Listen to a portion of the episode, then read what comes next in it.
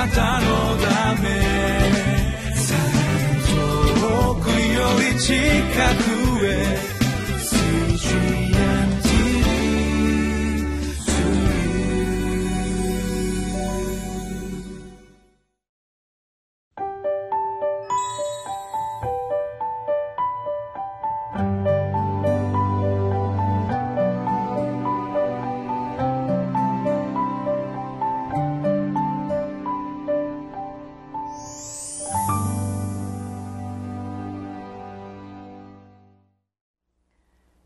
キリスト教会の山田泉です。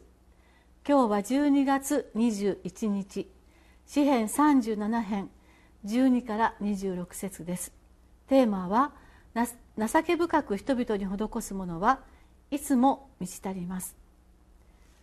昨日から詩編37編の学びが始まっています。昨日は悪の栄えることに腹を立てるな恨みを起こすなと教えられました。しかし私たちは悪が不公平が理不尽がとなかなか難しいことを覚えながらも主に助けられることを教えられました。今日の詩編37編の箇所はこの悪は実は本当に妬むほどのいいものなんだろうかすごいものなんだろうかと悪の実態に切り込んでいる箇所のようにも思います。今日の箇所をお読みいたしましょう。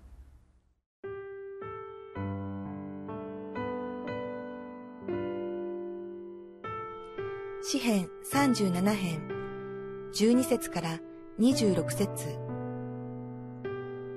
悪者は正しい者に敵対してことを図り、歯ぎしりして彼に向かう。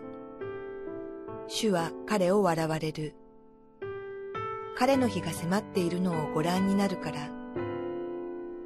悪者どもは剣を抜き、弓を張った。悩む者、貧しい者を打ち倒し、行いの正しい者を切り殺すために、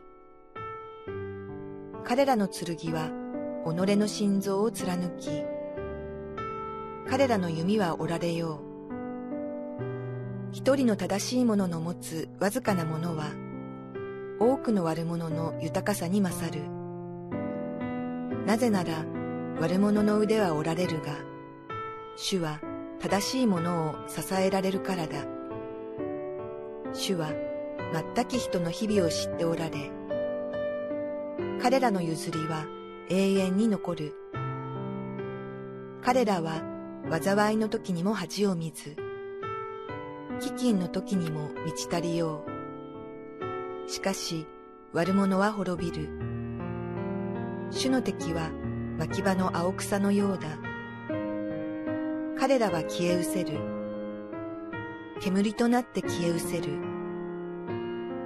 悪者は借りるが返さない。正しい者は情け深くて人に施す。主に祝福された者は地を受け継ごう。しかし、主に呪われた者は断ち切られる。人の歩みは主によって確かにされる。主はその人の道を喜ばれる。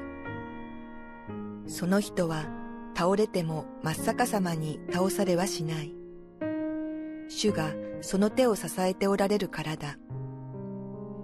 私が若かった時も、また年老いた今も、正しいものが見捨てられたり、その子孫が食べ物を乞うのを見たことがない。その人はいつも情け深く人に貸す。その子孫は祝福を得る。まず12節をお読みいたしましょう。悪者は正しい者に敵対してことを図り、歯ぎしりして彼に向かう。ここに歯ぎしりをしてと書いています。歯ぎしりをして彼に正しいものに向かう。この歯ぎしりしてっていう表現は余裕のある時には使わないですよね。このような言われ方をするっていうことはどう見ても悪の方もイライラしている。かなり勘に触って、えー、心が落ち着かなくなっている。そんな様子が見えてくるように思います。14節お読みします。悪者どもは剣を抜き弓を張った。悩む者貧しい者を打ち倒し行いの正しいものを切り殺すために。これは悪が我が物顔に暴れ回りその力を見せつけ独特として正しいものを踏みつけているその様子に見えます。それは昨日のテキストの範囲になりました、えー、7節というところですけれどもそのところと同じように己の道の栄えるもの悪意を遂げようとする人という表現に見るように何の痛みを感じることもなくて悠々として悪を謳歌しているようなそんなふうに、まあ、ここは見えてきます。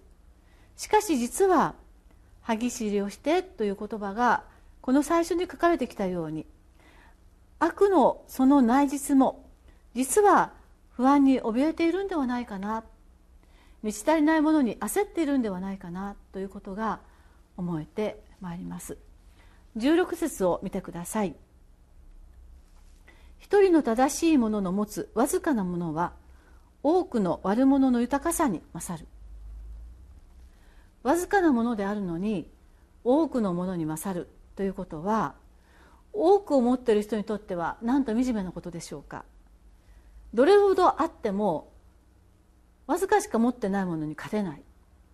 これほど持っていても安心できない癒されない勝ち誇れないということが言われているからです。勝ち誇れるほどの数をもってしてもわずかなものがもので足りている人にかなわない。ここに歯ぎしりをして彼を滅ぼしてしまわなければ収まらない事情があるんではないでしょうか。21節もお読みいたします。悪者は借りるが返さない。正しいものは情け深くて人に施す。ここにも実は悪に陥ることの中にあるそのところにある者たちの余裕のなさゆとりのなさ心の貧弱さが現れていると思いますね。自分のものを何一つ手放せない。それは本当に貧弱だと思います。重荷をたくさん担っているのが悪だと思います。25節も見てみますね。私が若かった時もまた年老いた今も正しいものが見捨てられたりその子孫が食べ物をこうの見たことがない。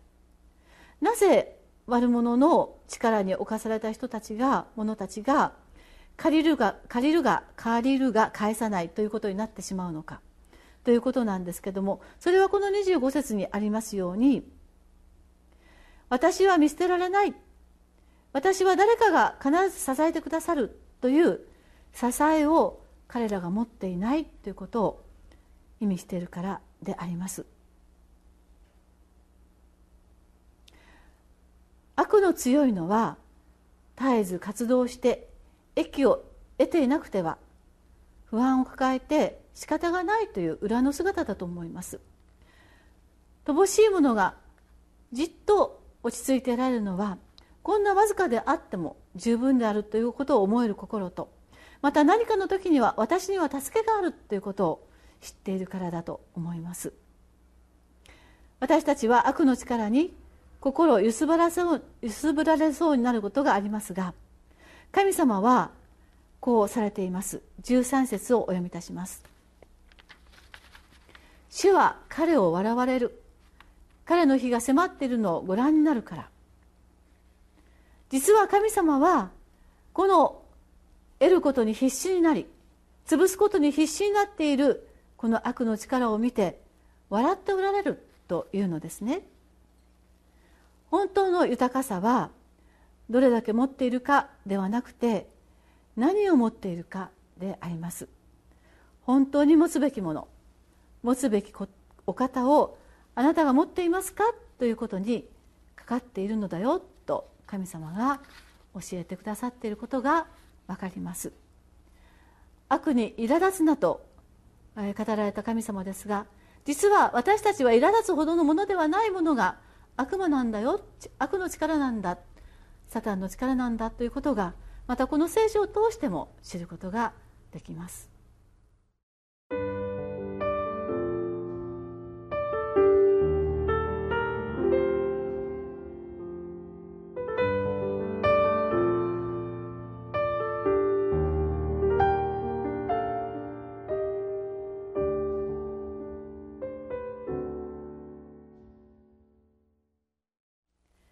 24節を見てください。このように書かれています。その人は倒れても真っ逆さまに倒されはしない。主がその手を支えておられるからだ。私たちは倒れることがあります。倒されることもあります。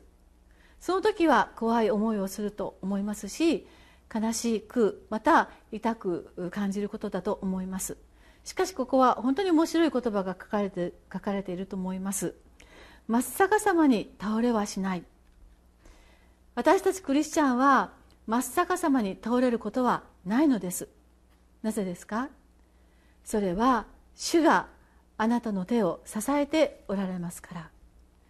今日主はあなたの手をしっかり握っていてくださっています。ですから決してサタンに負けることなく私たちは住むことができます。安心して主に握りしめていただいて進んでまいりましょう。お祈りいたします。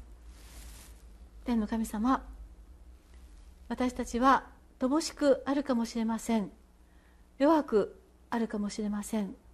しかし実は強く勝ち誇っているような力がまたたくさんのものを抱えているようなものが歯ぎしりするほど震えていたりまた不安だったりしているんではないかということが御言葉を通して教えられてありがとうございます。私たちはあなたに手を握っていただいて本当に安心をして今日も一日進んでまいります。倒れることがあるかもしれませんが真っ逆さまに倒れてしまうことがないとこのお約束を本当に信じて使ってあなたについてまいります。よく導いてくださることをお願いいたします。イエス様のお名前によってお祈りします。アーメン。あなたのため遠くより近くへ